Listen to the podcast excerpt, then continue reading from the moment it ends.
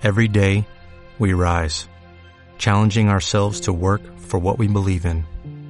At U.S. Border Patrol, protecting our borders is more than a job, it's a calling.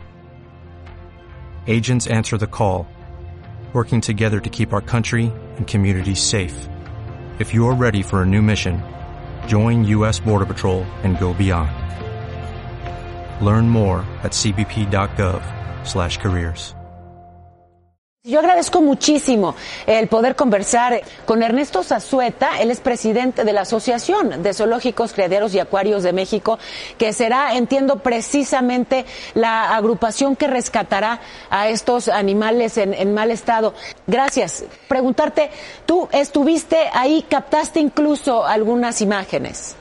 Sí, claro, nosotros hemos estado en el operativo del día uno y pues ayer pudimos entrar los veterinarios que que están revisando a los animales del santuario. Eh, son veterinarios de la Asociación de Zoológicos y Acuarios de México, de las CARM, y pues estamos muy pendientes de lo que está sucediendo ahí. Eh, es, es, relevante, Ernesto, porque bueno, han, circulado muchas imágenes en redes sociales. En este espacio, ayer el, el fundador de esta eh, organización aseguraba, cuando le planteé, son imágenes de hoy, ¿cuál la explicación?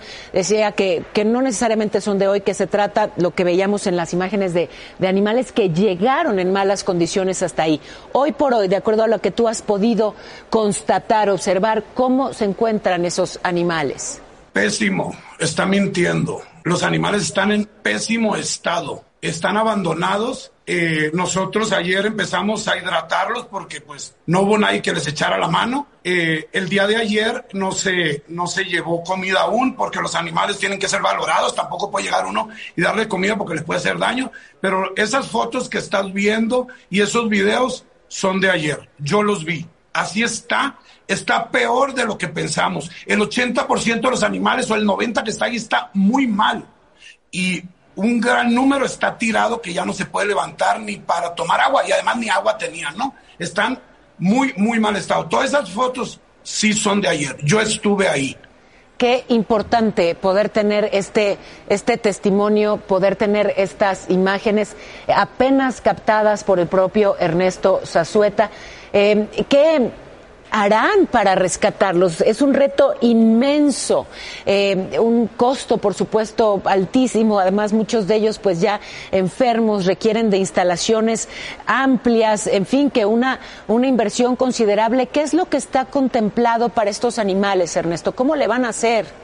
Mira, te comento, Paola, que en todo el país no existe ningún centro que sea de gobierno donde puedan albergar animales que vienen de rescate, que vienen de decomiso o etcétera. Es por lo que los zoológicos del país de las CAR estamos coadyuvando con las autoridades para apoyarlos en el rescate y rehabilitación de estos animales, de estos y de 30 mil más que tenemos los zoológicos del país.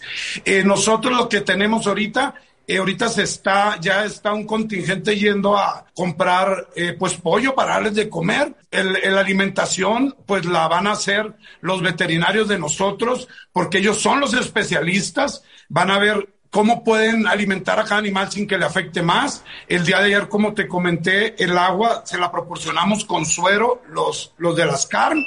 Y eh, hoy, el día de hoy se va a valorar los animales para mañana empezar a moverlos a todos los zoológicos del país. Son muchísimos animales como para mandarlos a un solo lugar. Y la verdad es muchísimo dinero lo que se ocupa y pues el gobierno precisamente el presupuesto para este tipo de cosas no tiene. Estás hablando de millones de pesos entre tráiler, contenedores, alimentación, medicamentos y todo que vamos a absorber los zoológicos de las carnes. Y nosotros nos vamos a hacer cargo de esos animales si bien no nos corresponde, pero nosotros estamos viendo por la por el bienestar de los animales, estamos muy preocupados en el estado en que se encuentran. Hay muchos animales mutilados, están con sarna, están famélicos, están muy mal. O sea, yo no sé quién en su sano juicio puede tener esos animales encerrados que no se valen por sí mismos porque están encerrados sin alimentar, sin tomar agua. Está muy grave esa situación. Yo me gustaría ahondar en esto eh, ¿qué especialistas le dijeron a esta persona cómo debería de tratar a sus animales? ¿Qué especialistas le dijeron a esta persona que él decidiera que los podía matar porque venían mal genéticamente. Eso es una gran mentira. Y yo invito a toda la gente, no se va a poder meter porque no está permitido pues, las autoridades, pero sí invito a toda la gente que va y se asome, por la reja se ve el estado tan mal de los animales. Y eso de que eran animales que eran de circo son mentiras. Son muchos animales jóvenes. Lo de los circos hace siete años, ya son animales a estas alturas que están muy viejos. Está mintiendo en todo lo que está diciendo y nosotros vamos a ir con toda la ley por él porque lo que está haciendo él es un ecocidio, no tiene nombre lo que está haciendo. Ernesto, pues eh, dentro de toda esta complejidad, sí, hay, esta preocupación que me parece comparten muchísimas personas, prácticamente todos los que hemos visto esas imágenes. Eh, compartimos no solo la indignación, sino, sino el dolor, la preocupación por esos animales. Enhorabuena que harán este esfuerzo inmenso eh, dentro de la Asociación de, de Zoológicos. Y bueno, pues si podemos sumar esfuerzos desde la sociedad, ya que compartimos esa preocupación, haznoslo saber, porque sé que será un esfuerzo eh, pues un proceso complicado y caro. Gracias.